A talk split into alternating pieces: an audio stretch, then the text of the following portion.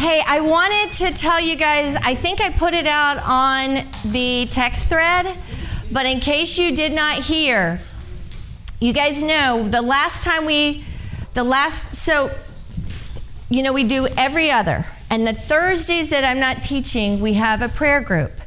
Um, and Josh and Ginger were here, which of course they're not here with us today. They are traveling to Montana. But Josh and Ginger were here during the prayer group.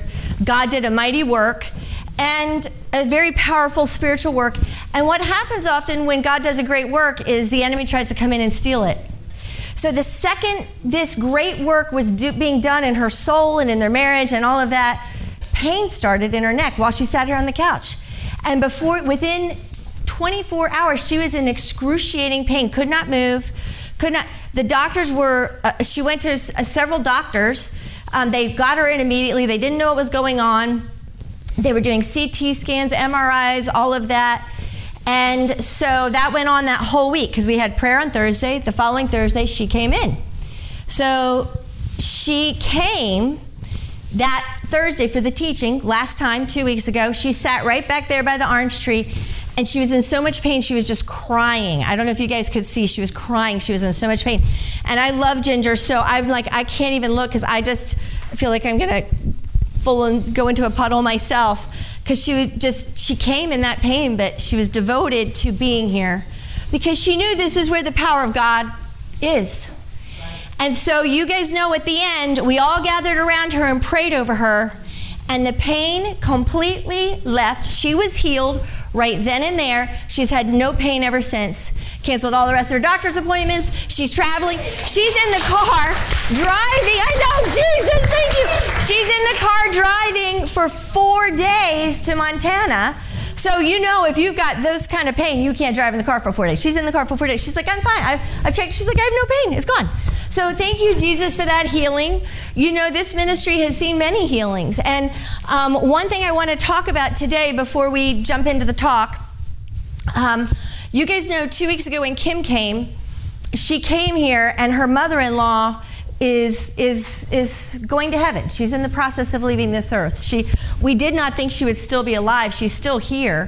Her husband had gone to be with her and they said I said just go with Tim and be with they said her name is Ruthie. She's a woman of God. They said there's no way Ruthie would not because she lives out right outside of DC. She works for CBN. She does the news and she is very devoted to this ministry because she received a healing many years ago, a dramatic healing, and her whole family has been absolutely transformed. So she flies in for this every two weeks. And so they said Ruthie would not want her to miss serving God. This is what she would want. So she came last week. Well, then, two weeks later, guess where she found herself? She's been in the hospital. Kimberly just got out of the hospital about 36 hours before she got on this plane. She was in the hospital for three days. In the hospital, and we're like, she had a terrible Crohn's kick up. Spiritual warfare is real. And when you're really doing something for God, this is not easy street, but man, it's worth it because the weapons are formed, but they don't prosper. But there, she's a target against the enemy. And so here she is again, two weeks later, she's in the hospital. And I'm talking to her Wednesday, and she's like, I'm coming. I'm like, honey, you're just out of the hospital like a minute. You just got, she's like, I'm coming. And her flight did not get in till midnight last night. I said, it's too much for you. So her, her flight's landing at midnight, so you know it's one o'clock before she, she stays with Fanny when she comes. It's one o'clock before she gets to Fanny's. And she's like, no, God wants me here. So I want to say that when we end, um, and just for, I know we have new people, when we end, after I'm done, and listen, just a disclaimer if you have to pee, go pee. I'm like, don't worry about it. Like, you know, because after teaching, I know sometimes I can see women going, I, I'm like, just go, come back. But anyway, but so, but the, but the, after I'm done teaching, I will play music and I pray over each person quietly. I don't pray out loud, I pray quietly every once in a while, every rarely, last time God gave me a word of knowledge or a prophetic word for somebody, every once in a while God will do work in that way. You never know what God's going to do, but we seal what God has done here. We seal it through the power of prayer. And very few people have somebody lay hands on them and pray over them anymore. It's a rarity. There's power in that. And that's a whole other sermon. But so we do that. So please stay seated in honor. And it takes me a few minutes because I'm not rushing through. So please stay seated if you have to pee pee. But other than that, please, even if you've been prayed over, wait. Let the Spirit of God work because He's working, even after I pray, He's working on you. This is between you and Him. And He always works. Oh, we didn't put tissues out. They're on this side. Oh, you, okay, we have a box. All right, well, there's a central box. That's fine. We're good. Okay.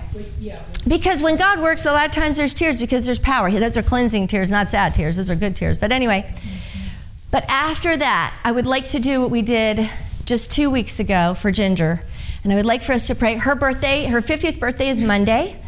And I would just love, she has Crohn's. Kimberly has Crohn's. So she had not had a flare up in years. We thought she was healed from it. It came back. I want to kick that thing straight back to hell where it came from and have divine healing for Kimberly. Um, we may have had another, we, we are having healings. So we're just going to see. We're, we're having some tests run. We're going to see. But we're, we're believing for more and more healings because that's exactly what God wants for the body of Christ. It was, it's so biblical. We need to have a lot more of it. Okay. So, um, and don't cut this part out, Kimberly, when you, because she edits. But, you guys might hate me before this talk is over. Please just give it just give it time. Find out if it's the truth. Don't shut down your mind. See if this is truth. Because you guys know it's all backed up by the word of God. You guys know. You guys know there's I don't give anything that's an opinion. I only give the truth of the gospel and it can be defended by the truth of the gospel. So give it time. Okay. Spirit of the living God. Oh God, you are among us. And we want to give you glory for the healing for Ginger last week, God. Father God, we want to give you glory, Lord. I believe there was another healing at the prayer session this past Thursday, but we're going to wait and see. Get some doctor's tests back. Father God, I'm going to ask you in advance for the power of healing over Kimberly's life, God. Holy Spirit, you are among us, God. And when we gather in the name of Jesus, you are present and you are power and you are life and you are freedom and you are love. And what this world is looking for more than anything is love. God, we are desperate for love.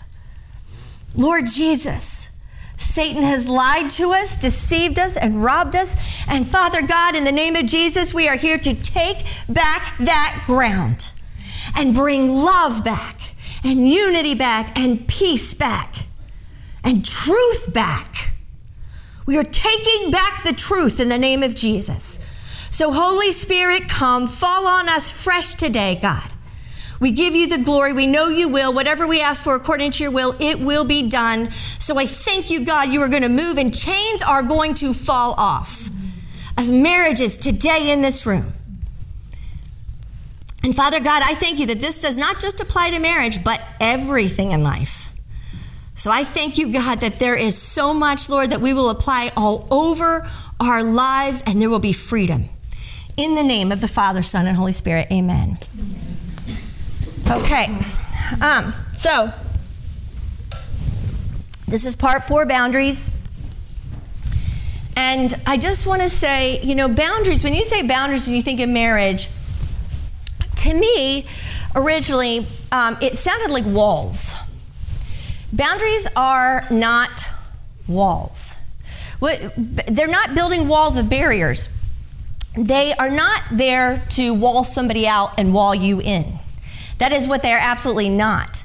Um, the, but without boundaries, there's no way to survive. There's no way for something to be healthy. There's no way to have freedom in a relationship.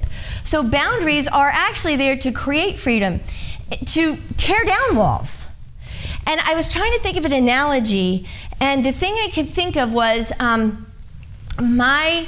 Our family went to Guatemala. My dad was doing uh, uh, speaking for one of his books, and when we went, and I was 15 at the time, and I thought it was super exciting and very cool. Um, but you know, I'm sure any thinking adult wouldn't have thought that. But anyway, we, we arrived, and there were huge tables. I remember looking down at the airport, huge tables lining the thing, and guards with machine guns everywhere, ripping everybody's suitcases open, going through. Machine guns everywhere. I thought it was super exciting at the time. And then you get to somebody's house And there are huge walls. And inside the walls, they have dogs that you can't pet. You guys all know I'm the crazy dog lady. Um, so, you know, dogs, I'm like, they're like, you can't pet them, they'll tear you to shreds. There's, there's a courtyard with dogs that only only have any relationship with their owners, and then you go in the house because there's lawlessness there. So, with lawlessness, you need guards, walls, and machine guns. That's what happens when people don't honor boundaries. So, I also went to Japan. And my husband and I went to Japan, and I have no sense of direction. And I got on a train because I was searching for an antique which I got, a very cool one. It's actually right in that living room. I risked my life for this antique. Anyway, I got this cool antique from the Ming Dynasty, and it was super awesome. And then I realized I have sh- traveled through Japan by myself and don't know Japanese or how to get back on the train or how to or where my hotel is or what the name of the stop is. I knew nothing. And I'm standing there with my great find going, I'm good. But see, Japan is a place of law, lawfulness. So I was completely safe. I never had an ounce of fear. I asked some nice lady for help. She could have been an angel because this woman says, You're really far from your hotel. She gets on the train with me. She takes me all the way through. Then she, we get to the stop. I said, Oh, thank you so much. She goes, No, I'm going to walk you to your hotel.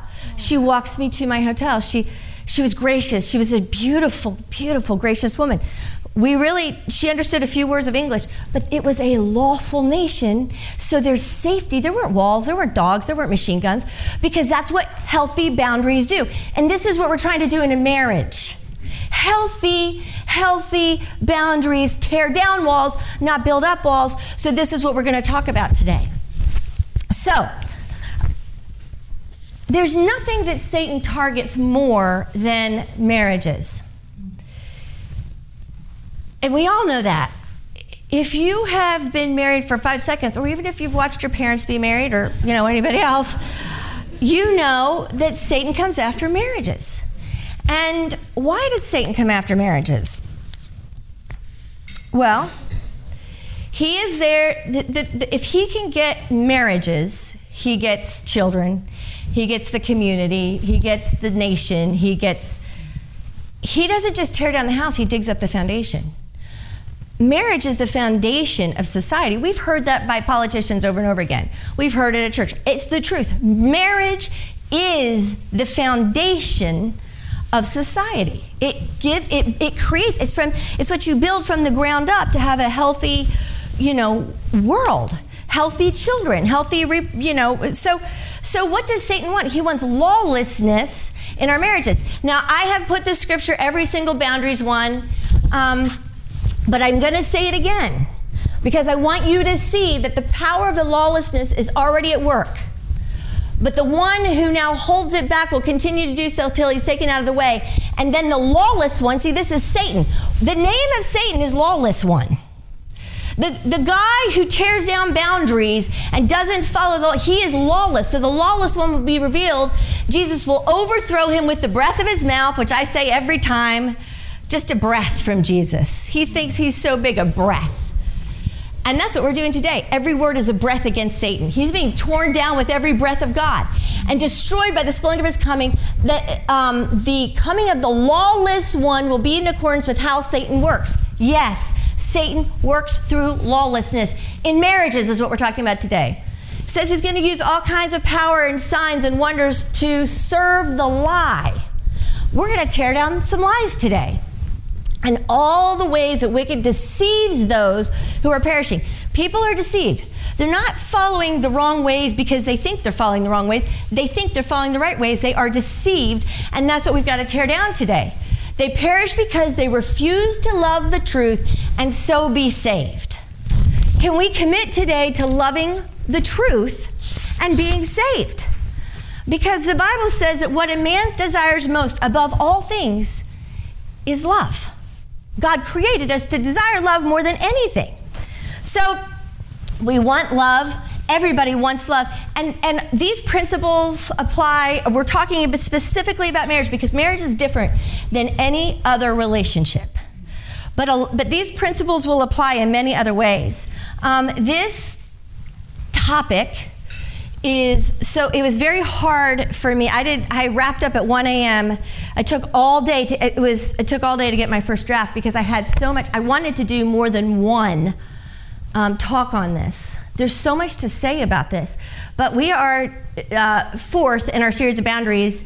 We only have one more time before the fall session ends, and we're going to do children next week. Um, you know, minor children and adult children, boundaries with children. And by the way, these principles will apply other places. But um, so I had to narrow it down to one. But this topic, this is the launching pad of the turn in my life. And I don't have time to do my testimony because I have a lot I really want to tell you. But those of you who know my testimony, it was through my marriage utterly failing and me utterly failing that it turned everything around for the glory of God. And I was transformed by God. My husband was transformed by God. Uh, I'm saying this in three seconds. This is a long, hard road that took several years. So, but I know the truth of what I'm telling you is I have lived this. I have lived this, and this is truth. And I'm on fire about it because I was once deceived, and now I'm not. And it works. God's word works. So, um, so let's go back to the beginning. I, when I thought about how to do this, and you, and you guys know I do boundary series every two years because there's so much lies and deception about this. And what's interesting is I thought, well, this is going to be easy breezy because I've done this, just did this two years ago. And I told Kim to take the old boundary series off of the podcast, which thankfully she didn't, because I have completely rewritten every one. So there is more to say about this, and it's in the old boundary series, which is, talks a lot about being an enabler and all that kind of stuff. And go back and listen because it's completely different than today. Each one I've completely rewritten because every time times are changing. And there's just different things to say each time. So I said to the Lord, okay, I listen, I re-listened to that one, and I'm like, okay, there, I, I, there's some, I got some more fire for this. God, where do, where do you want me to go with this? And what I got was go back to the beginning. Go back to the beginning. You have God, chapter 2, Genesis, the very beginning. He's just created a, a world in which man is it's inhabitable for man. And then we have man, and the very next thing that happens is you have a perfect world. You have man with no sin, walking face to face with God every single day, without in paradise, in perfection, and can you believe it? Every single thing that God created, He said, It is good, it is good, it is good, it is good, it is good, until He got to the man and He said, This isn't good. He said, It is not good for man to live alone. He said, This isn't enough. Now that blows my mind when, when I was meditating on this. God in paradise with perfection, without sin, without sickness, without financial pressure, without anything and he said, This isn't good, this isn't enough. People need people. People need people. And he said, I'm going to create marriage. That's pretty mind boggling. That's pretty mind boggling to me. So here we go. Then God said, It's not good for man to be alone. I'll make a helper who's just right for him. Who's just right for him. So the Lord be- caused the man to fall into a deep sleep, anesthesia, very first time right here. While the man slept, the Lord took out one of the man's ribs and closed up the opening. Then the Lord God made a woman from the rib and he brought her to the man. At last, the man exclaimed. You can hear the true love, you know, birds flapping and hearts and Cupid. The man exclaimed, This one is bone of my bone, flesh from my flesh. She will be called woman because she was taken from man. This explains why a man leaves his father and mother and joins his wife, and the two are united in one. Adam and his wife were both naked and they felt no shame. His wife. So instantly, he's a, that's his wife. God refers to her as wife. And I thought about that. What kind of a wedding was that? like, just really, like God is the, you know, presiding over the wedding. And if God is into celebrations, He puts them all through the Old Testament. So He loves celebrations. So that must have been pretty amazing. But anyway, okay. So here we have this perfection, and you can hear the love in Adam's voice, and they're in love, and you know, they're perfect, and everything's perfect, and they're in paradise. And that's Genesis 2. And as usual, when men and women get together, by Genesis 3, God is cursing them. God puts a curse on them. They have mucked it up so bad between Genesis 2 and Genesis 3 that they are being cursed by God. This is major, right? And this is perfection. This is in paradise when they're walking with God daily. So, men and women, it, it all starts out hunky dory and it's all wonderful. And then, in a minute and a half or one chapter, God is so, we've made such a mess that we're now under a curse. This is like, but but this is real, right? So how did this happen from Genesis 2 to Genesis 3? I'll tell you how it happened. They doubted, they doubted God, they doubted God's goodness.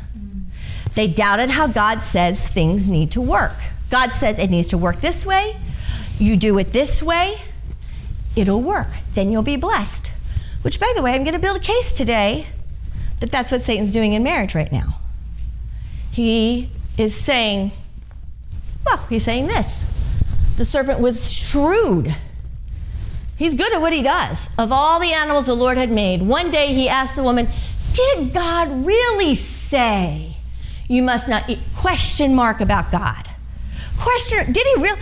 Listen, those things about marriage, that was back 2,000 years ago. Does that really apply? Did he really say, Of course, she says, we may eat from the fruit in the garden? The woman replied, It's only the fruit from the tree in the middle of the garden that we are not allowed to eat. God said, So she's like, Well, I think it's reasonable. You know, she's still, you know, kind of with tracking with God. Satan says, You won't die. God's word isn't true. It doesn't really work that way what we're going to look at in the Bible, Satan wants to say it doesn't really work like that. Straight up, this is how all of humanity fell, and it's still happening today. Okay. God knows that your eyes will be open as soon as you eat it, and you will be like, going, okay, doubt, doubt, doubt about God's truth, God's goodness, God's ways. And this is the bad part. The woman was convinced Listen, these things are not happening in our society because people think they're standing in the wrong. They're convinced they're right, but they're not. Because anything that goes against God's word leads to death, and this led to terrible death. She saw that the tree was beautiful and its fruit looked delicious, and she wanted the wisdom it could give her. So, see, she's, it looked beautiful, it looked good. Satan makes it look good. It looked beautiful, it looked perfect, it looked like it'd make her happy. But it doesn't because he's a liar and deceiver and he's come to kill, steal, destroy.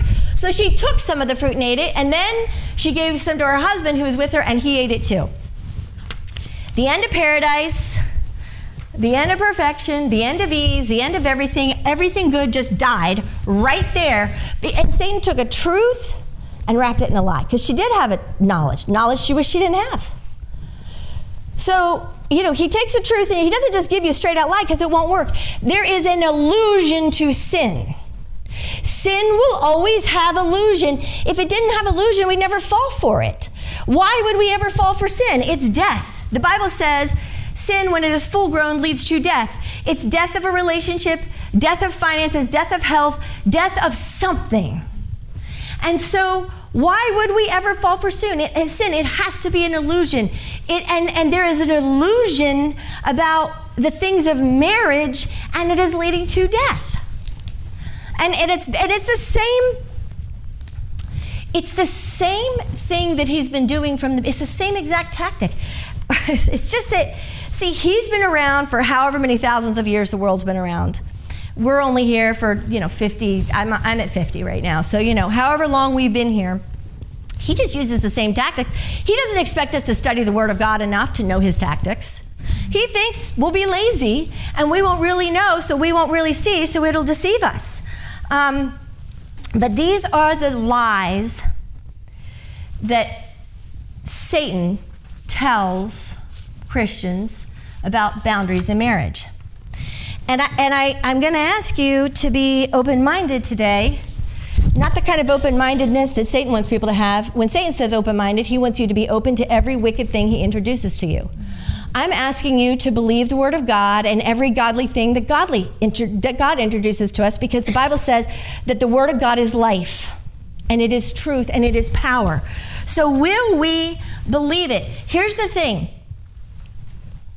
when we became Christians, we forfeited our opinion. If we're running it through the filter of my opinion, my experience, what I think, how I feel, then you are not living in the power of the gospel and what and life will not work. You'll say I'm a Christian but life doesn't work. Yeah, because the way you're running your life isn't based on your opinions. We forfeit our opinion. And when we become Christians, we say it's no longer about my opinion, it's about the gospel of Christ. Is this the holy, divine, inspired word of God or not? And if you don't believe it's the holy, inspired word of God, then you're not really Christian. You're pretending, it's a play. But if you do believe it's a holy, inspired word of God, then your opinion doesn't really count. It's God's opinion, and it works so much better because we don't do so good. If we did so good, when we, when we fall away from the gospel, society would thrive, and it doesn't. And we're living that. When, when, when society falls away from the gospel, society fails and things get worse and worse and worse. So, but, but see, we've gone along with opinion versus truth. So here's the truth well, I'm just going to I'm just going to dive right in. Not even gonna, feminism is a lie. That's a lie. It is a lie from the pit of hell. It is a lie. And it is ruinous. Now, I'm not talking feminism that started with equal pay for equal work or women's right to vote. These are not the things I'm referring to. Okay, I'm not referring to I am not referring to justice. That's justice. You know, women in the Bible were honored, they were treated with respect. Women were judges. Women had the Proverbs 31 woman, she runs a business. She, you know, and, and by the way, what Satan likes to say is if you believe the archaic ways of the gospel, you are a toothless hillbilly from, you know, wherever, which by the way, they might be the first to believe because God says that those who are rich in this world are the last to, to really walk in faith, and the poor in the world often are the first to walk in faith. So maybe they're right. We should be shamed by them, those of us who aren't. But I want to say this, and I'm, I'm not saying this for any other reason, because I know I've got podcasters right now who want to turn this off. Don't turn it off. We have far more people who listen to the podcast than are here. And I just beg you not to turn it off. Because if your position is actually truth, why are you afraid to hear the truth? If you're really truth, you're not afraid to hear a countering idea. You're not afraid of it because you're sure you're right. But I can tell you that I'm not a toothless hill. I've, I've owned four businesses, run four businesses. I'm educated. My mother's a college professor. My father's a college professor. So just to say this, to say, I want to debunk the lie this is for everybody. Toothless, braless, shoeless, or, you know, a CEO, or anybody in between. Here is the truth of the gospel. A lie has been sown into our the fabric of our nation, and it's feminism, and it's ruinous. And I'm going to show you why it's ruinous. The first thing, my, the lie number one, and, and all through Boundary Series, I've been exposing lies of Satan. We have a long laundry list of lies, but I don't have time to go through the lies that we've exposed so far. Go back and listen. But today, the lies in marriage, the first feminism lie number one, they, that feminists try to erase any difference between men and women. Men and women are not supposed to be different. That is demeaning to we anything men can do, we can do better.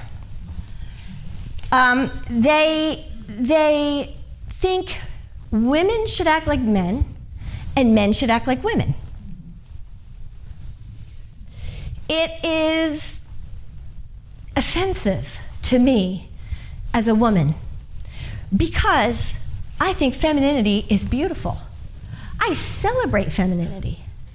Why is destroying femininity? What, what do they have? I feel like they hate women Because the essence of a female is being feminine, and that's a beautiful thing. But they're saying femininity isn't enough. We actually have to be like men in order to be good enough. So they're actually putting down femininity. Why do we need to be men in order to be good enough? Why isn't the beauty of the femininity of a woman celebrated? To me, that's women hating women. That's not women loving women. That's women trying to make women into men. It's trying to make men into women. This has created all the sexual fluidity, confusion. This comes right back to here. Men becoming women, women becoming men. It is created because sin always grows and it gets worse and worse and worse over time. Um, so it just keeps getting worse. And listen, there is a demonic spiritual agenda behind this, and it is to create chaos in the family. It is to absolutely undermine a man's position in a family and a woman's role in a family. It's to undermine it. It's to destroy it. The, Satan loves this agenda and it's destructive, and we're going to walk through this. But we were meant to be different. We were absolutely meant to be different. There are things that women are good at that men aren't. There are things that men are good at that women aren't. We are to complement each other. We are to work together to um, be better. And we're not supposed to put each other down for the things that the other isn't good at. So Dave and I have a really, you know, the, the God has, a, you know, a long time ago. Um, I guess it's been 10 years now.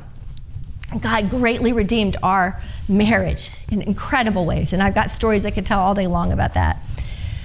But we were talking about this last night as I was working on it, and Dave was saying we have such a beautiful partnership. We have great division of labor, and we don't cross each other's territories. You know, he, it's funny, when we got married, um, he was made CEO really young of a company, and I was like, this is gonna be great. He's gonna just tell me, this is what you can spend, and he's gonna take care of all the finances, and da da da da. And I thought this is gonna be, well, then I would find like our light bill and our gas bill shoved in his visor under the never even opened, never even. You know, they say the painter's house is the worst painted house on the block. He didn't want to come home and do bills. And so, therefore, he just didn't do them. And I was finding them stuffed everywhere. And I was like, okay, I guess this is my thing, you know? And I've always said to him for 25 years, I'm like, you're so much better at this than I am. I wish you would do this. But no, he, he has not looked at a checkbook in 25. He does not know anything about anything um, that's my area. And he doesn't cross over. He doesn't, you guys know technology. I couldn't do one thing without him. And our daughter, you know, all the technology rules and the things that are set up, he does. And anytime she says, Can I get this app or can I do this thing? I said, You know, that's not my department. That's your father's department. Only he, we have a rule in our marriage. If there's a no, if one of us has a no, then it's a no. So anytime Reagan, if she asks him or asks me, if one of us says no, she knows. Don't you dare. If your mother said no and your father said yes, then it's a no. Or anytime we're making a decision, we made a financial decision about 10 years ago. Dave, we were living in a different state. Dave wanted to put in a pool. I did not have peace about it. And I'm like, I want to put that pool in for you. I absolutely do not have peace. And we, by then, our marriage had healed, and we had a rule that if one of us doesn't have peace about something, then if one person has a no, it's a no. So he was, he honored my peace and he said, okay, we're not going to do it. He was disappointed, and I felt bad because I wanted him to have what he wanted. What neither one of us knew is that within three months we'd be moving. We would have dug up the ground, we would have moved without finishing the pool, we would have, and instead we invested that money. And just this morning, he goes, I have an analogy for you. Just this morning, that investment, we just found out we're getting the investment back, and it has done very well. Instead of it being sunk money that we would have probably ended up just losing and having to even pay more into, it's it's increased nicely because you honor each other's no's or opinions or peace. That's honoring each other. So that's how it's supposed to look a partnership. Um, okay, lie number two uh, is the toxic masculinity. That's their favorite term. You guys hear it all the time. Toxic masculinity. Everything that's masculine is now toxic. Everything that is male is now torn down. They tear down every masculine thing. They say it's abusive, they say it's controlling. They, to be a male is now toxic. And I, I feel for women who have sons because this has to be very difficult. Because men are targeted everywhere. Every TV program, every interview, every everything. Men are awful. Men are stupid. Women are smarter. Men are put down nonstop. And men are supposed to just sit there and be put down and abused with, they're not allowed to say anything or do anything because that's toxic, that's abusive, that's to, and, and you know, I thought to myself, one of the best things in my life was my father, who is a very, my dad's a West Point grad a very masculine male. One of my childhood memories, he would always be out there chopping wood because Ronald Reagan chopped wood. My dad chopped wood. And he was just, you know, he was, um, he, for a while, he was president of a Bible college.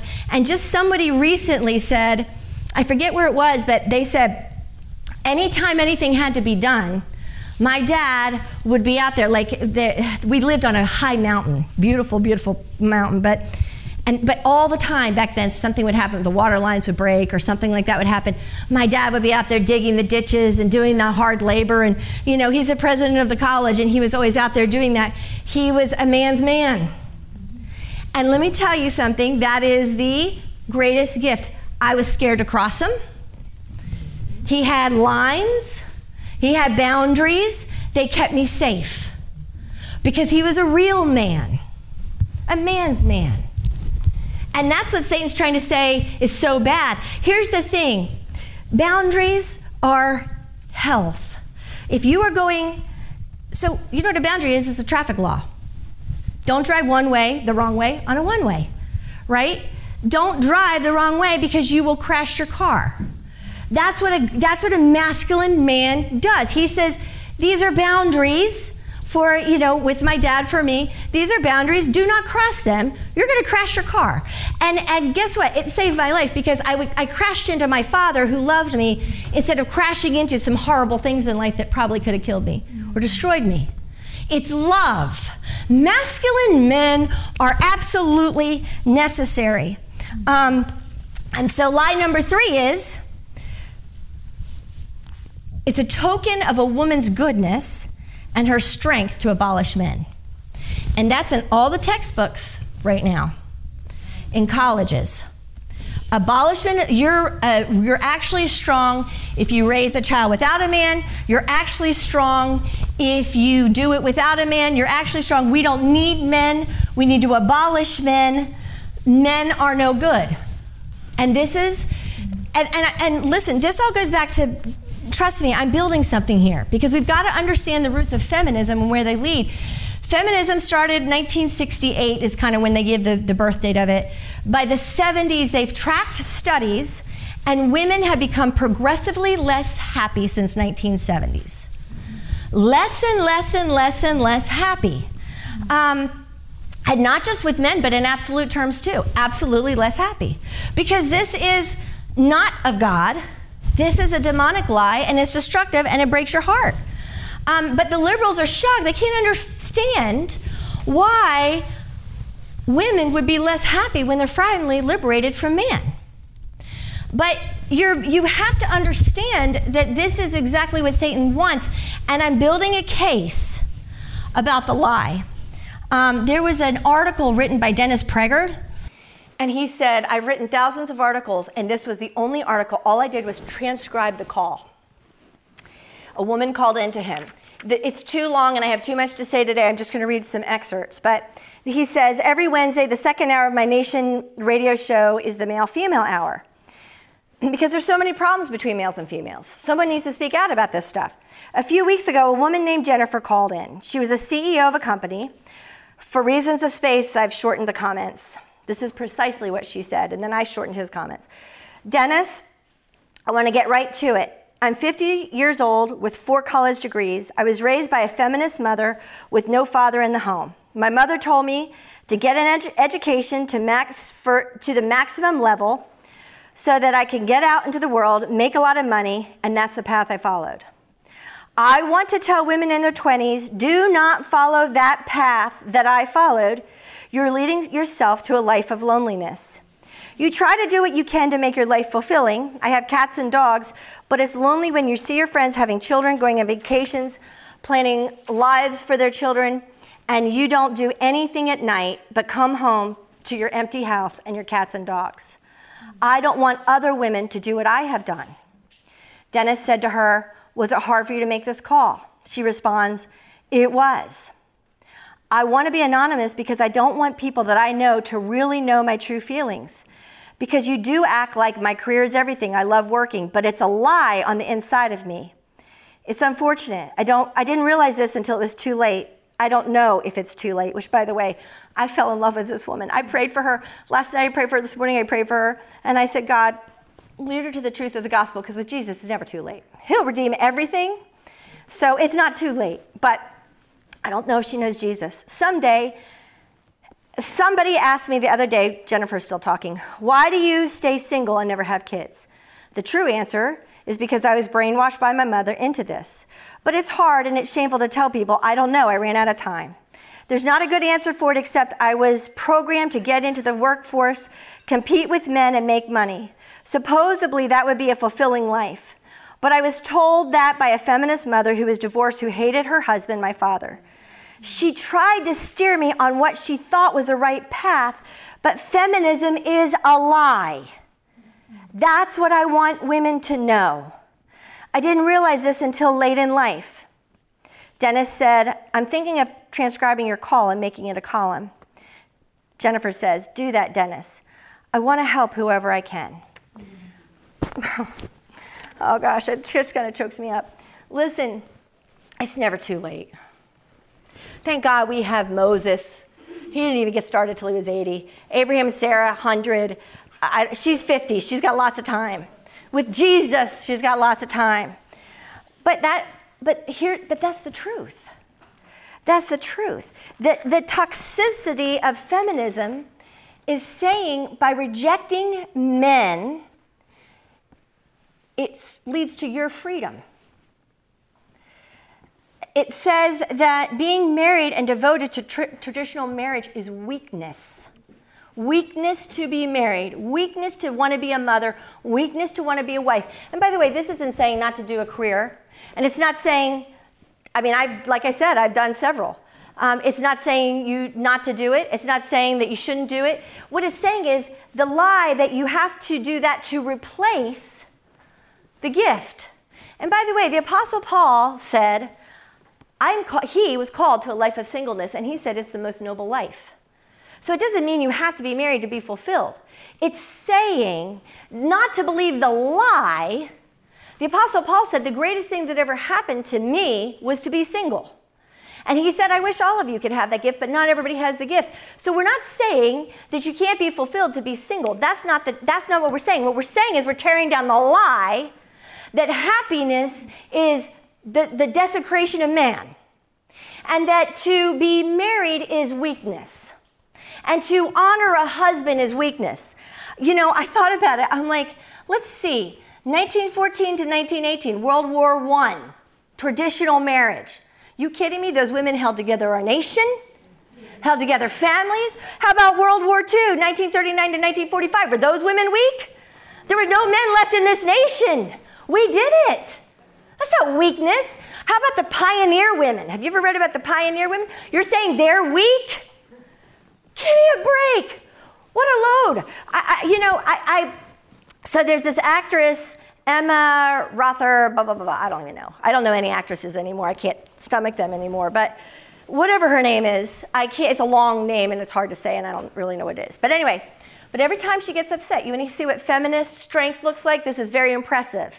Be prepared to be very impressed. Every time she gets angry, every time she gets upset at the man, you know what she does? She goes, goes topless on Instagram. And she says, F man, F you, F Harvey Weinstein. F. She's naked all the time. This is feminine strength. This is what feminism looks like strong is to, and that's so liberating. And she's so liberated. And she's applauded by all the feminists. And, you know, and on top of that, she doesn't shave her armpits, so that makes her even better that she's because, you know, we all know that. But this is strength. But I mean, who's drinking this Kool Aid? But they are. And by the way, just like Eve, they are deceived. They don't know they're deceived. They don't know they're deceived, but they are. Um, but I, I, I look at this and I'm like, so I thought the point of feminism was not to objectify women. And now you're here naked. This does not, I, I'm trying to follow, this doesn't objectify women. Your public nudity doesn't objectify women. How does this work? Which leads me to lie number four, which is the sexualization, the sexuality of feminism. Here's the mantra of sexuality of feminism give it away for free. All the time, with anybody you want, anywhere you want, anywhere, how you want. Give your sexuality away all the time. This is such a horrific, horrific lie. And you know what? Women don't know this is a lie until a lot of times, depends on how hard they get smacked down by it. Depends on how far they follow it. But I spend my life when I'm not teaching, counseling women, helping them heal from the scars of that lie. Because at some point you wake up and you say, This is horrible. I've never felt worse. I've never felt lower. I've never felt more used. Because you are used because you made the rule that sex without commitment is freedom. And so then men come in and they use you, and you feel used, and you feel terrible, and then he's the bad guy, but you set up the rules because that's what feminine does. And it destroys a soul. And Jesus puts those souls back together because Jesus is love. And the minute you repent, there is therefore now no condemnation for those who are in Christ Jesus. So immediately upon repentance, you are washed clean in robes of righteousness. It is never counted against you again. Jesus, when he looks at you, will never see it and you will never be held accountable for it because you've repented of it. And that's the power of the blood of the gospel. And it is never held against you. So thank God for the blood. But the, the gift of, of redemption is so great that women have a hard time believing it. And so a lot of times it takes inner healing to receive the greatness of the gift of the blood of Jesus. It is the greatest gift. So, but it leaves scars. It leaves wounds because that's what Satan's out to do kill you. Do you know who hates women? Satan. You know who's objectifying women? Satan. The guy that we never talk about in churches anymore. And the less we talk about him, the bigger he grows. Because when we ignore him, it doesn't mean he goes away, it means he gains strength. He hopes we'll ignore him. You know, I saw this, uh, I listened to this radio station, and these men were laughing. It's a podcast, not a radio station, a podcast. Back old school radio station, dated myself. Um, but these men were saying, yeah, this women's lib, you know, they punish us by free sex and nudity. Like this is man's punishment. For 10,000 years, men have been trying to get women to have sex without commitment to take their clothes off for nothing. They used to have to pay for it. Women's lib, it's just, you know, and they're like, yeah, this is the best thing that ever happened to us. But by the way, it's not the best thing that ever happened to them because their souls get just as damaged. Men's souls, just on this couch, I can't tell you how many men have sat here and cried and cried because the damage that has been done to their souls through that promiscuous living. It scars them just as a big lie. Just like feminism is a lie, that lie that men can sleep around and do all that stuff and it doesn't matter and it doesn't bother their souls. Oh, it eats them up inside out because sin is death. Doesn't matter what your gender is. But we have made, feminism has made commitment completely unnecessary. And we give away what is sacred for absolutely nothing in return. Death to your soul Thank you, feminism. You are not for women. It's a lie. And I'm tearing down the lies. And, I'm, and then they blame men. This goes, circles back to men. Then they blame men for being bad guys. I'm like, you're the one who set it up. This is, this is what's crazy. Our, our, our, our nation has become sex crazed. And it's out of hand. And I was listening to another podcast. They're just telling kids have sex younger, younger, younger. Have sex all the time. Have sex, have sex. Live it up while you're young. This is a demonic lie. You'll never have more regrets. Jesus will heal it, but you will have scars and it will hurt and hurt for a long time. But here's the thing. I read that I heard this podcast, I wrote it down. They are finding out that millennials and Gen Zers are having a lot less sex than Gen X and baby boomers. Is it because they've come to Jesus? No. I wish, I pray, but it's because everyone is hooked on porn. And with pornography, it's a culture of masturbation and violent sex. Because real sex cannot live up to pornography, so it's either masturbating to the fantasy and by the way, we need to talk about sex. Satan talks about it nonstop, and the Bible talks about it all the time. I don't know where we got so weird about this. I don't know why we don't talk about it. But anyway, we need to. But anyway, so it's it's a culture of masturbation or violent sex. Because violent sex goes along with pornography. That's what gets you off. Normal sex doesn't work anymore. It's just not exciting. So they're having less and less sex because this is a generation of pornography. Pornography is accepted. Pornography is, is normal. They've normalized it. You see it on TV shows and all those things all the time. Um, so I was curious. When I heard that podcast, I did a little research. I'm like, I wonder what's happened. The statistics of rape. 1999, this is when the internet, we didn't even have cell phones yet, right? But here are the rapes 89,000. By 2020, we're up to 126,000. What is free sex doing? You want to see something? You want to really see something? Okay, women's liberation was introduced 1968. Rapes in 1960 before 17,000. 2020, 126,000. How is free sex working out for feminists? What's happening to women? What is pornography doing to women? What is freedom? It's a lie. It's a lie. And the thing is, it doesn't just affect the Gen Zers or Xers or all that stuff. The divorce rate, I thought, I wonder what, how the divorce rate correlates. 1950s, traditional marriage, 2.5%, very low. So, 1968, feminism is, feminism is introduced. By 1980, so it takes a gen. So when it was first introduced, it was the fringe, right? It was the hippies. It was the, so you have to give it time to seep into a, a, society. So I figured, give it a decade. So I fast forwarded. I, I, and this is the U.S. Census Bureau. I fast forwarded and I looked. Uh, so 50s is 2.5 percent. 80s 5.2. It's more than doubled in one decade of, of free women. Now, uh, 2020, we have 2,400 divorces in America every single day. We have 875,000 divorces in a year. Is this freedom? Is it everything Satan promised it, us it would be? Is this what we, is this the love that we're looking for? Is this the good thing we're looking for? Um, and it's awful because by the time you wake up from the lie, like Eve did, you're already full of regrets. So I'm here to tell the truth now. And, and thank God for the power and the blood of Jesus, right? Because without that, women only have regret and nowhere to go, no hope or nothing. God redeems. The whole book from Genesis to Revelation is a book of redemption. Um, but we have rejected the order that God has put in place.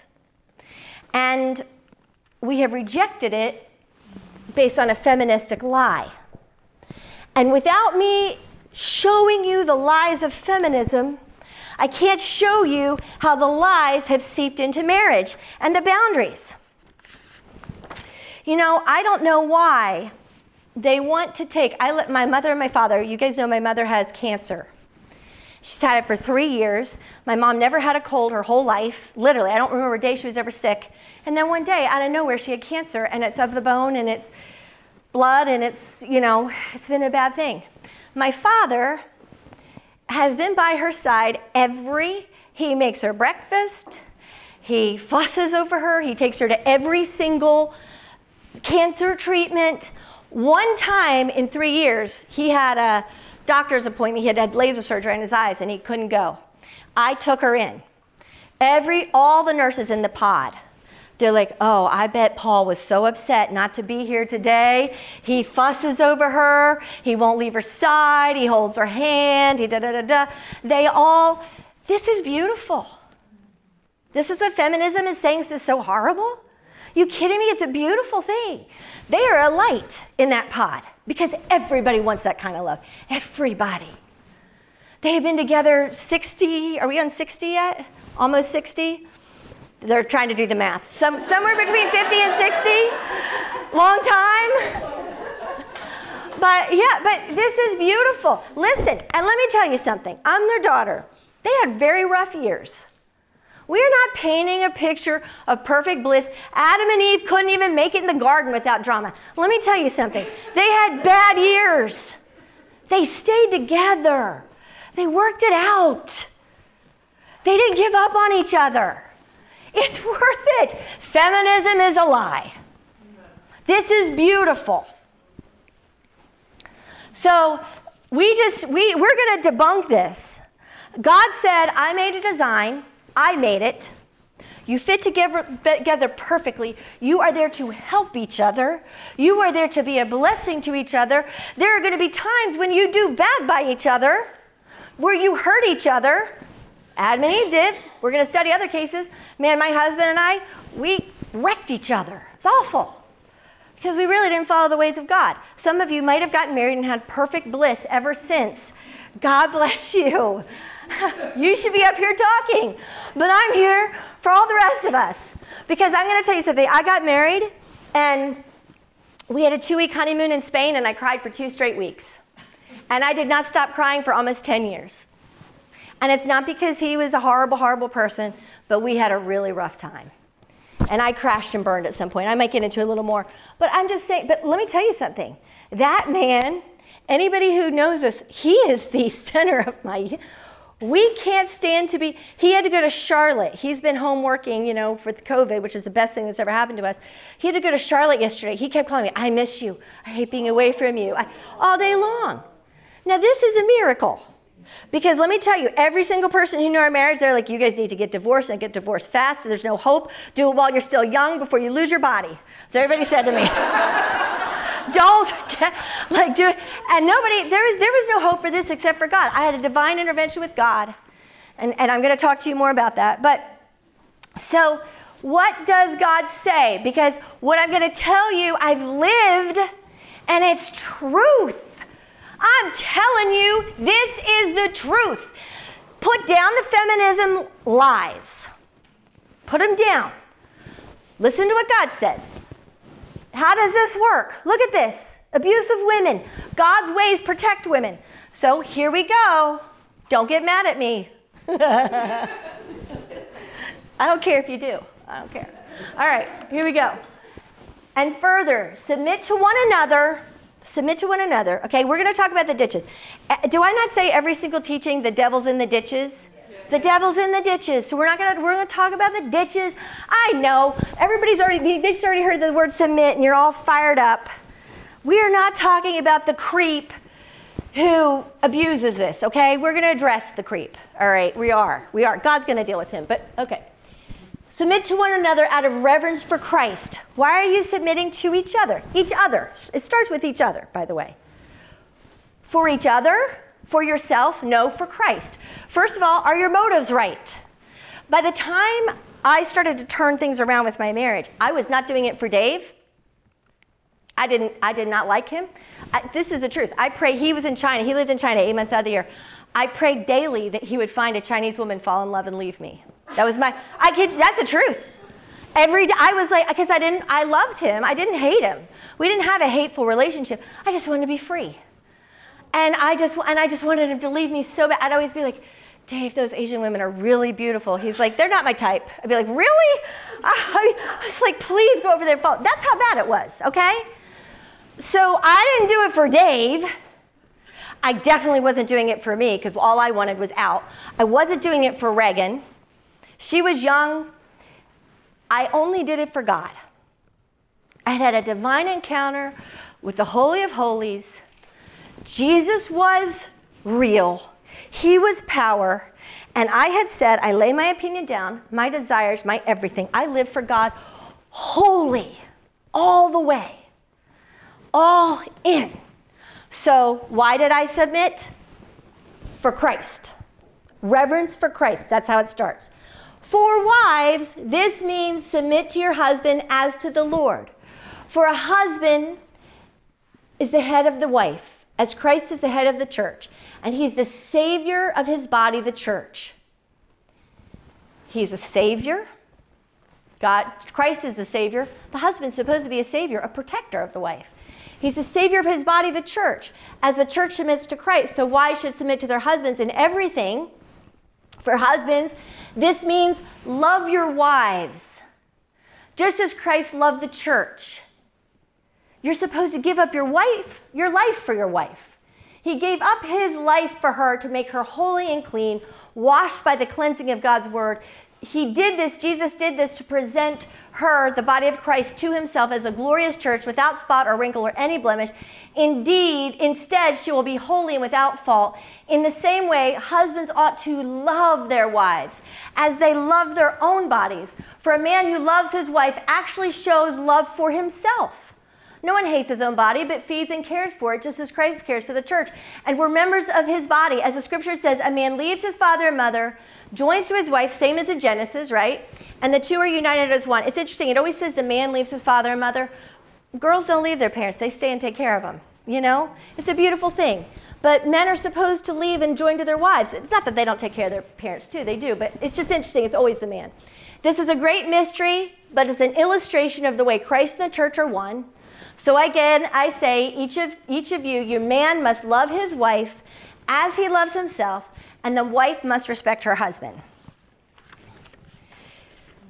So let's just talk, let's just get it out of the way. This weird, heavy-handed wives submit. It's a freaky word. And by the way, it freaks me out because I have seen it be abused and it's freaky, it is, it's gross, and it just scares you to death.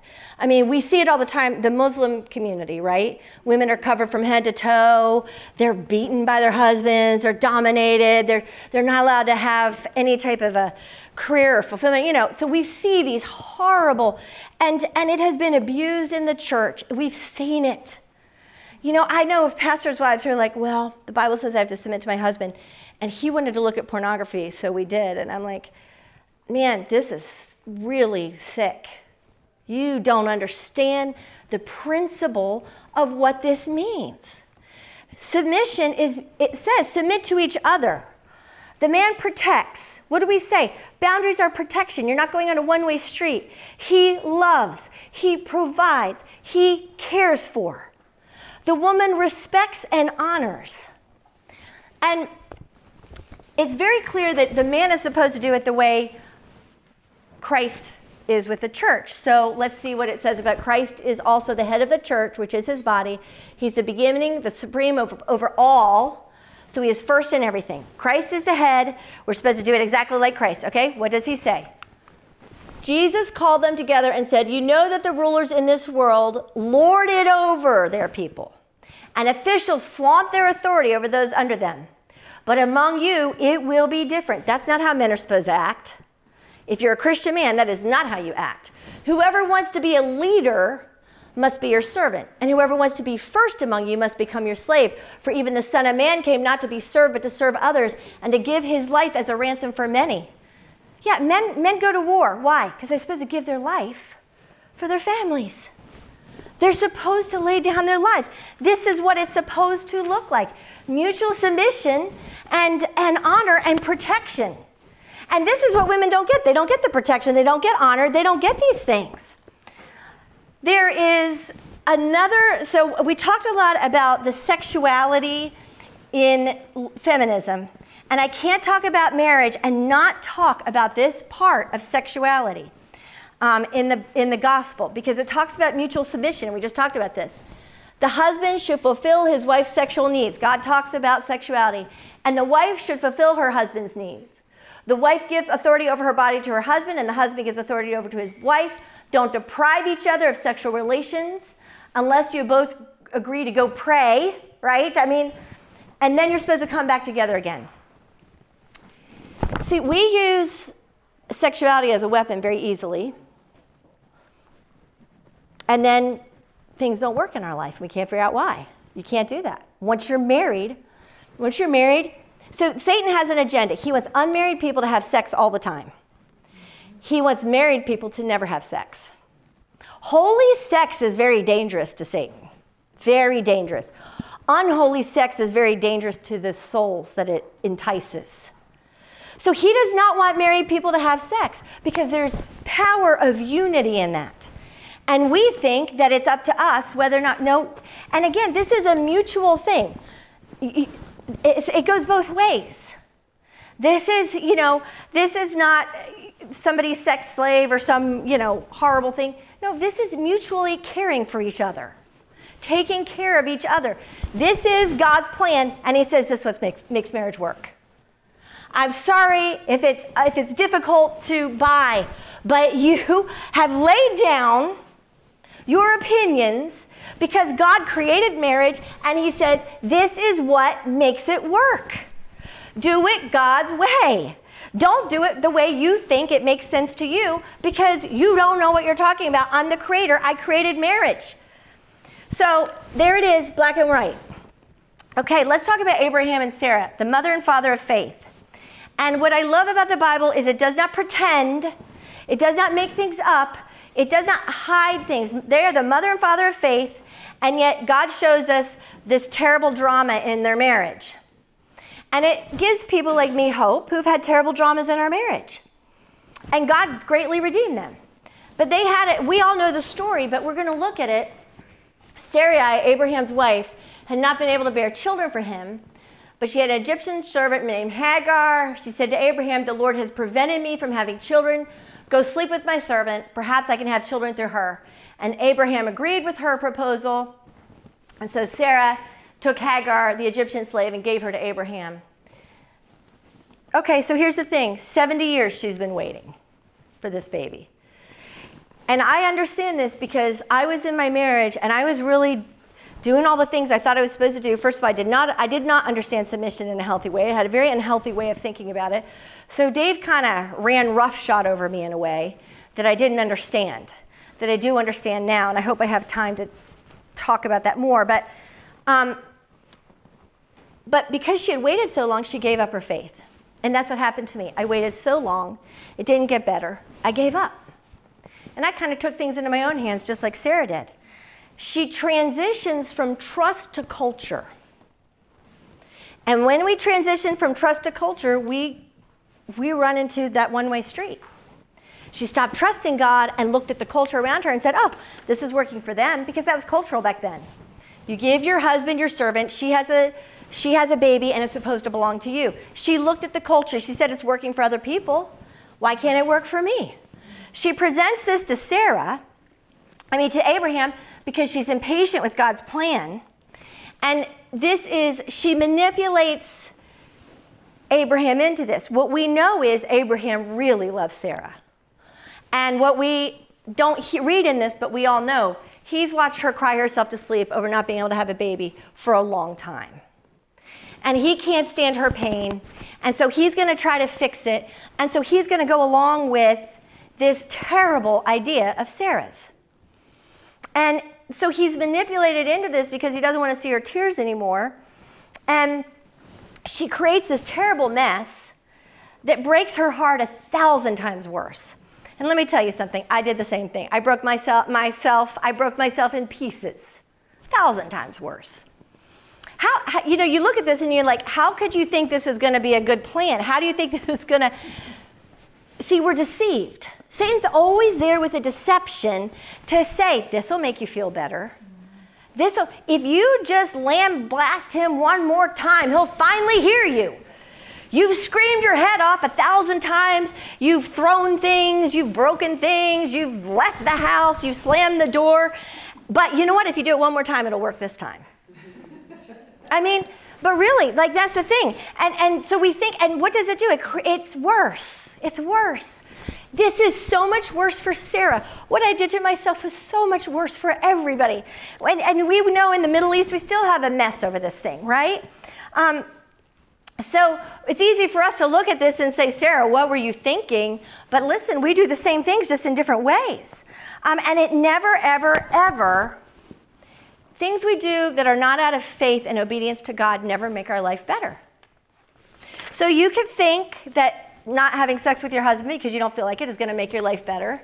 It won't. You can think shutting him out of the bedroom will make it better. It won't. You can think that the rules of God are archaic and that he doesn't know what he's talking about, even though he invented marriage, the second chapter of Genesis, at the very, very, very beginning. And we know somehow better than God, it won't work that way. But of course, this thing blows up in her face. Of course, it makes her feel worse. And what happens? When it gets worse, the very next verse, this is the very next verse after this. This is verse 3. The very next verse is verse 4. She starts blaming Abraham.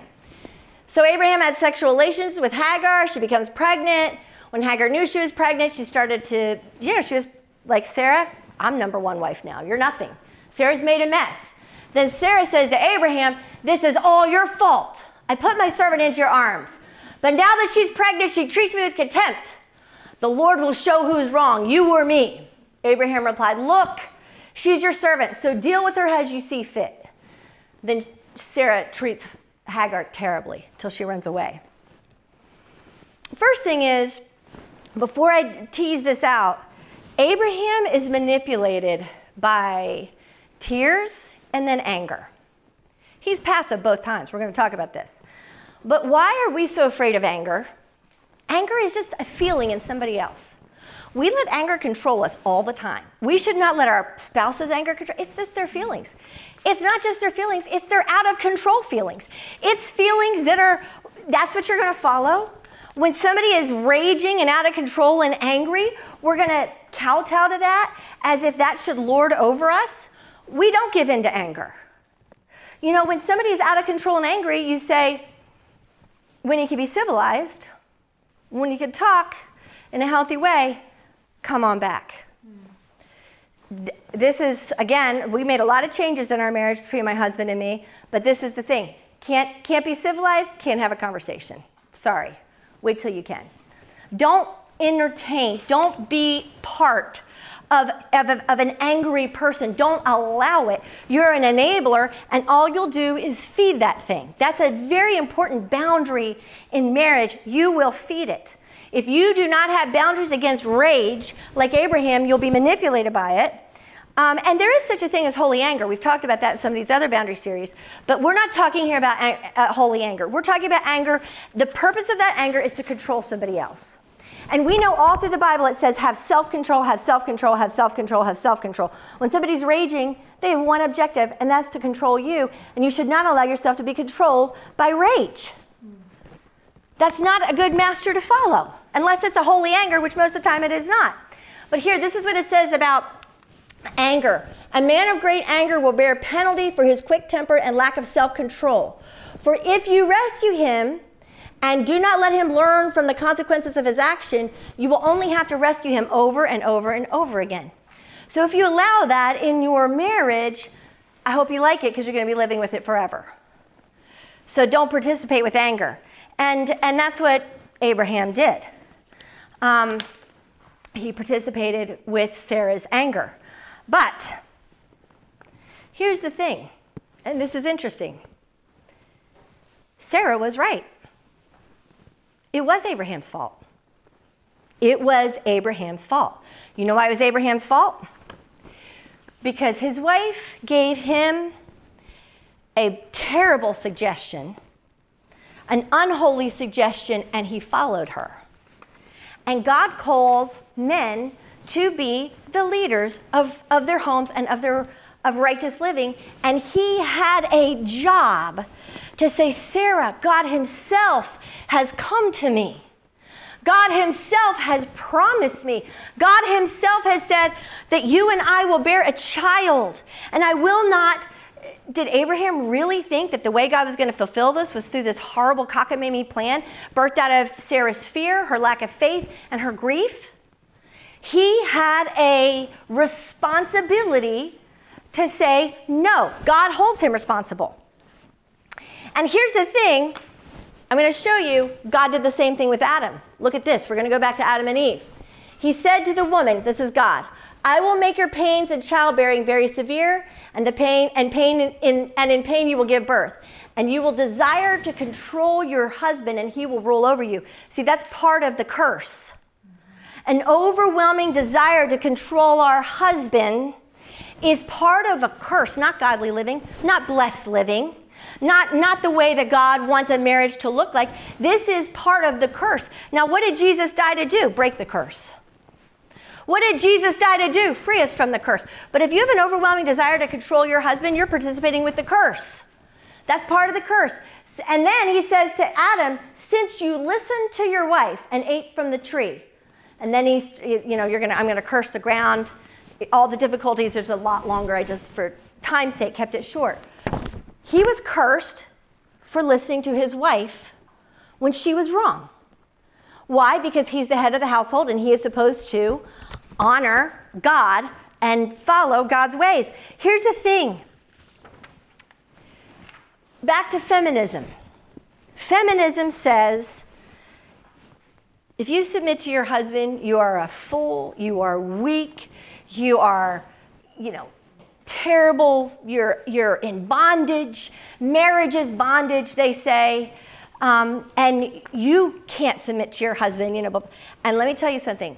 I think most women in the church believe that now. Feminism has creeped in so much that very few women, I mean, they may say they do, but they don't really honor their husbands. The Bible says you're to respect your husband. They don't really respect their husbands. They don't. They don't. So, so what's happening is the divorce rate in the church is exactly the same in the world. We all know that. Statistics show that there's no difference between the divorce in the church and divorce in the world because we don't really believe the scripture. And this is freedom and this is life. So we're going to read. The one thing is okay, what if my husband's not a good Christian guy like Abraham was? Well, I'm glad you asked because that's what I had when I turned around my husband was, you know, it's hard to believe because he's such a sweetheart now. God's done a great work in him. But it's like the closer I got to God, the meaner he was. He was mean as a snake. He'd tell you that. We, we are open about a lot of things about, that went down during that because we want to help other people. I came towards Christ. He's like, You're crazy. I mean, I was already a Christian. He married a Christian, but I wasn't this Christian. I was a mainline Christian who warmed a pew on Sunday and I mean, I, I read my Bible daily and prayed, but I wasn't on fire for God like this. When the fire of God came and it really started to transform my life, I mean, he, he made fun of me. He was, he was not on board. Now, he's the guy who sets up my PowerPoints, makes it possible for me to do ministry. You know, God has done a great thing. But when I started, God said to me, Get your eyes off of him. He's not your God, he's not your Lord. You've made him your idol in the past. That was heartbreaking, you know. And now he wasn't my idol anymore because I just did all I could just to, you know, I moved back into the bedroom. I, you know. And can I tell you, I'm going to tell you something. It was so hard to do it God's way. And I did it because I trusted the Word of God. It was so hard to do it God's way that I literally would go into the bathroom and sob my eyes out and dry heave. It was that hard to submit myself to the Word of God. It was God I was submitting to. It was God. It was not Dave. I'm telling you, and, and God, he must have just ignored my prayers. I don't know what he did, but I would be like, okay, God, I'm doing this. Please, this triplet, I'm find somebody in China. Please, God. I mean, I'm telling you. And I can't imagine that now. I mean, he is my everything. I mean, we, you, you can't see us without us holding hands or being, I have the man of my dreams. God was faithful to his promise. But it was not easy, and it took three years. Three years. And I'm telling you, it, once I got over the hump of saying, I'm staying in the marriage, I'm committed to my husband for God, not for him, and God, you're going to deal with this, then God did. And it, when he did, I'll tell you what, it's, I mean, we have the rest of our lives. It, it's amazing. But let's read what it says. If you have a husband who doesn't honor God, good thing we have the Bible because it tells us exactly what to do. It says, in the same way, you wives must accept the authority of your husbands. Then, even if some refuse to obey or believe the word, they will be won over without words by the behavior of your godly lives. We talk and talk and talk and talk at our husbands. We beat them over the head with our Bibles. I did that the first 10 years of my marriage with Dave. I just beat him over the head with the Bible all the time. I did not gain ground, I lost ground. It got worse and worse and worse. The Bible God made men and women. He knows what works for men. He's not telling you that because you're supposed to be mousy. He's telling you this because this is the power to bring change in your marriage. He says, the more you talk at a man, the more he's going to shut you down. I'm going to tell you how men work. He's just, he's, he's like a girlfriend saying, I have got the keys to the car. I'm going to tell you how they work. Don't talk. Do right. That'll speak louder than words. So he says, without words, through godly behavior, they will be won over when they see the purity and reverence of your lives. Don't be concerned about the outward beauty of fancy hairstyles, expensive jewelry, or beautiful clothes. Why, you know, isn't that beautiful that it says that? Because as we age, we think, well, he's not going to love me so much because I'm getting old. My body fat index has gone up. My hair's gotten gray. My, and you know what? God said, you know how many gorgeous women are dumped every day? Once they're, they've been used up, they're not interesting anymore. And they move on to the next gorgeous woman because that's not what really holds a man's heart. That's another lie. That it's the outside beauty that really holds a man's heart. Now, that might be what snags a guy for a minute, but it doesn't keep him there. And, and he says, You don't have to worry about that exterior beauty. What does it? It's not the outside. You should clothe yourself with the beauty that comes from within, the unfading beauty of a gentle and quiet spirit, which is so precious to God.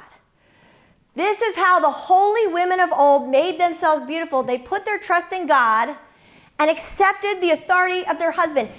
Not because they trust their husband, but because they trust God. We trust God that if we do things God's way, He is going to deal with that man. And He does. And let me tell you something. I'm not done with this, but let me tell you something. This is the truth. I do marriage counseling all the time. And it's interesting. I was just doing this, I was just telling somebody who was at the one two years ago, listen to the one two years ago. And I said, hey, I'm redoing the boundaries on marriage. And they, she and her husband, were one of my bad examples in the last one. And afterwards, I did not name names, but afterwards they're like, hey, that was us, wasn't it? I said, oh, all day long, that was you guys.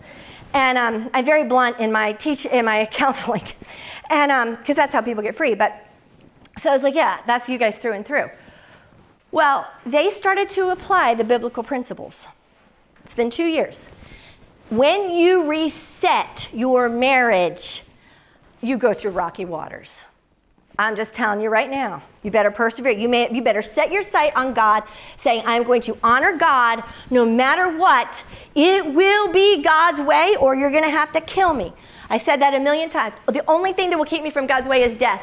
So you set your sights on God, and then when you reorder things, when you undo bad habits, people have a hard time with it.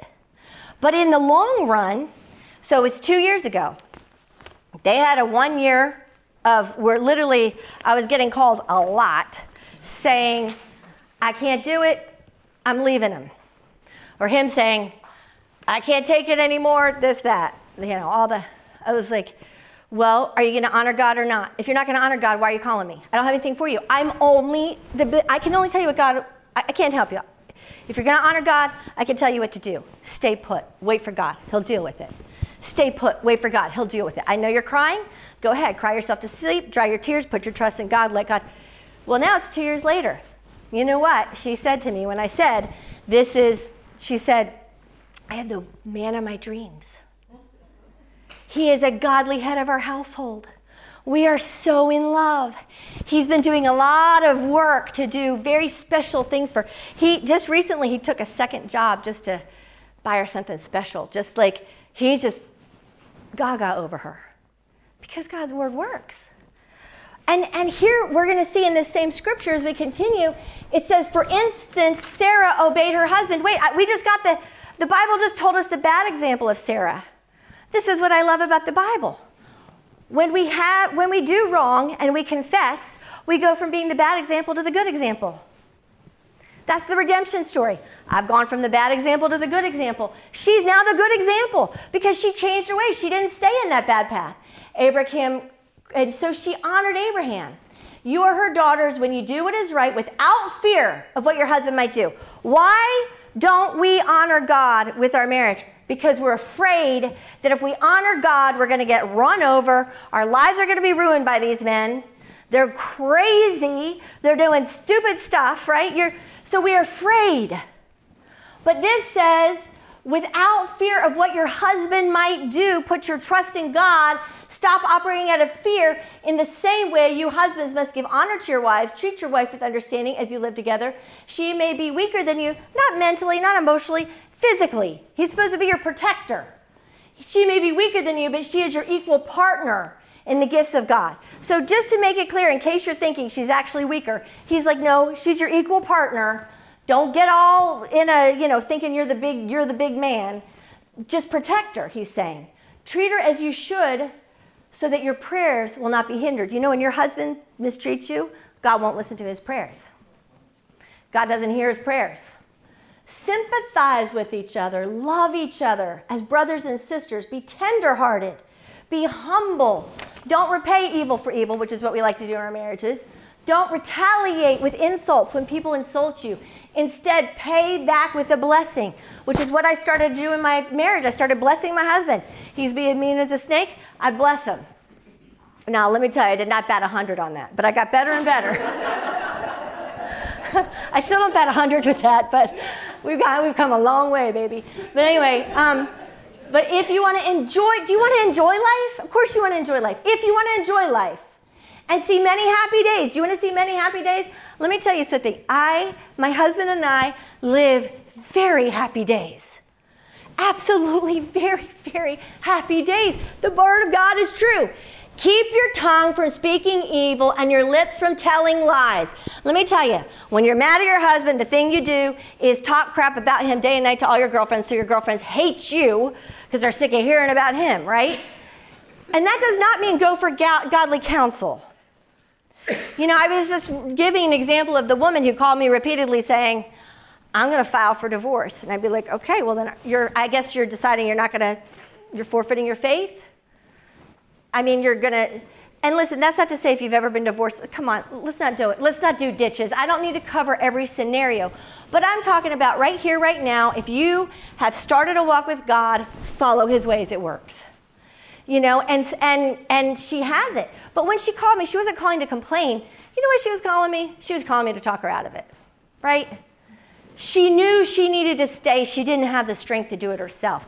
That's who you need to have in your life. And by the way, if you are the girlfriend who, when your friend starts talking crap about her man and you're like, yeah, he's terrible, he's terrible, terrible, you need to leave him, you, speak death into a marriage, that is a serious penalty on your head. I tell you what, it's not coming from me. I fear God too much. The Bible says, what God has put together, let no man tear apart. I'm not speaking that. Now, obviously, there are times, and God gives times. You know, there's abuse, there's infidelity. There are times when God says, get out. And then you say, get out. I mean, there are really good reasons to leave a marriage, and God blesses that and frees you. It's not like He says you have to stay in some torture. But listen, guys, really, the stuff we consider torture, I would have sworn I was being tortured. I wasn't at all. He was tough. I wasn't, you know, he was tough. He wasn't, you know, abusive in any way, my husband. But it felt like torture because it hurt. But, it, but see, we make excuses for that stuff. So it just says here the eyes of the Lord watch over those who do what is right, and his ears are open to their prayers. But the Lord turns his face against those who do evil. There's not much in between. Which, which, which road are you going to be on? I determined at one point I was going to be on the road of honoring God no matter what, and it has worked out extremely extremely well.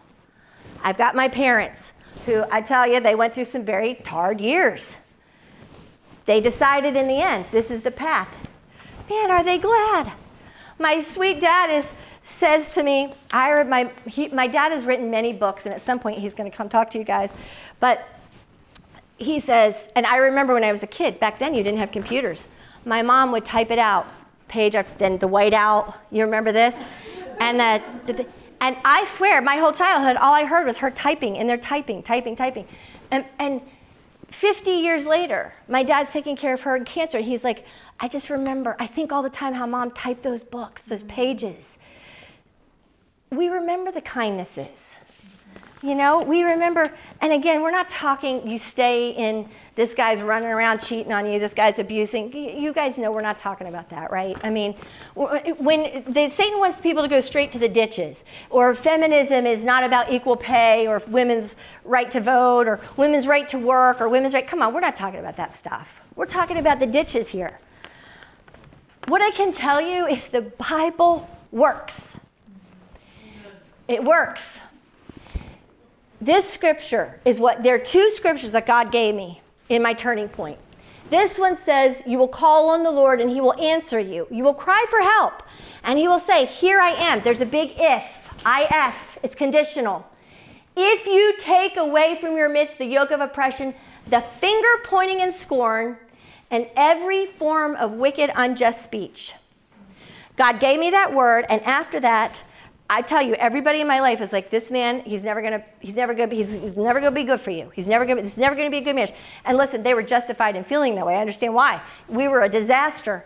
But God said to me, don't you say one bad thing about him unless you are seeking godly counsel. Other than that, you zip your lips. And every time, and I'm telling you, I would hear this daily, multiple times a day, because it was a really bad deal every time this is, i would say i don't know. I don't know what dave's going to choose to do. I don't know who dave's going to choose to become but what i do know is god's given me a promise. He said delight yourself in the lord and he will give you the desires and secret petitions of your heart. Commit your way to the lord trust in him also and he will do it. When you trust in god. So i would say every time they say how bad he was and he was, okay? I, I just said, I don't know. What I know is I've entrusted myself to God. I am committed. I am staying. I'm going to be kind. I'm going to be loving. And if he doesn't give me the desire of my heart for my husband to run off with a Chinese woman, then maybe he's going to give me the desire in my heart for him to become the man of my dreams, which he did. And I became the woman of his dreams. God changed both of us. And you know what? There was a huge turning point, and we were going to dinner one night, and he was hounding me about my new faith, making fun of me in the car. We were driving to dinner, being nasty. And, you know, blah, blah, blah. I said, Dave, I don't know the answer to all that. I knew he was trying to have an intellectual argument about the power of faith. Ladies, don't go there. I said, I don't know, Dave. Said, you're way, he's Mensa. He's way smarter than I am. I said, I, I, I have, you answered this one question for me, then maybe we'll talk. I said, Do you like the changes you've seen in me? He said, Yes. I said, Are they radical changes? He said, Yes. I said, Are they good changes? He said, Yes. I said, That's all I had to say. My faith is real. Based on my behavior. And he was trying to suck me into a conversation. And I said, I had to find my way to the power of Christ. If you actually genuinely want it, and you're not just trying to antagonize me, then go find it because he's waiting for you. But it's not going to happen through me. I'm not going to spoon feed this to you. I'm not going to baby feed this to you. Go find Christ. You've seen it in my life, it's real. And within a couple of weeks, Dave was in China. He had a dream, absolutely changed his life. God came to him a dream in the middle of communist China. And he called me up. I was actually in a prayer meeting in Philadelphia, and he said, What are you doing? I said, I'm, I'm in the middle of a prayer meeting. He said, I just was visited by God in a dream. I'll never be the same. God, word works. And this scripture, the boundary lines have fallen for me in pleasant places. Surely I have a delightful inheritance. So, Lord Jesus, your boundary lines are pleasant. They're so counter to the culture. Help us, God, to believe you more than we believe the culture. Sarah wished she had believed you more than she believed the culture. It just broke her heart and made a mess. Father, help us. It's very hard. It's very hard. It's very hard because sometimes our husbands are pretty awful. Or sometimes they're not that awful, but they're, they're just out there. And Lord God, I just pray, God, that we would live so powerfully, filled with your spirit to such a degree that they, Father God, are transformed.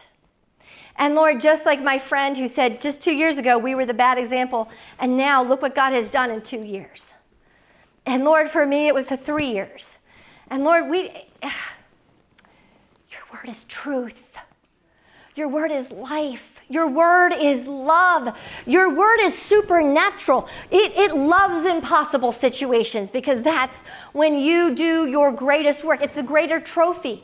The more impossible it is, the bigger trophy for the kingdom of God, for the power of the supernatural operating through us, God. Let your supernatural power operate through us, Lord. Let it operate through us, God and bless our marriages. I pray a blessing over every marriage. I pray a blessing over every man, woman, and child. I pray a blessing over all those who have listened. Lord, the, the scripture says that the word of God, it goes into your mouth. It's like a morsel of food, goes into your mouth, you swallow it, and it goes down and becomes part of your body. You digest it. God, I pray this would be digested into families and homes and restore love and freedom. You created love, you created marriage, you've given us the, the instruction manual. Help us to follow it, God. It works. And I thank you for the confidence of that. In the name of the Father, Son, and Holy Spirit, amen. Amen. Ah, thank you guys. Praise God. All right, I'm going to pray over you guys.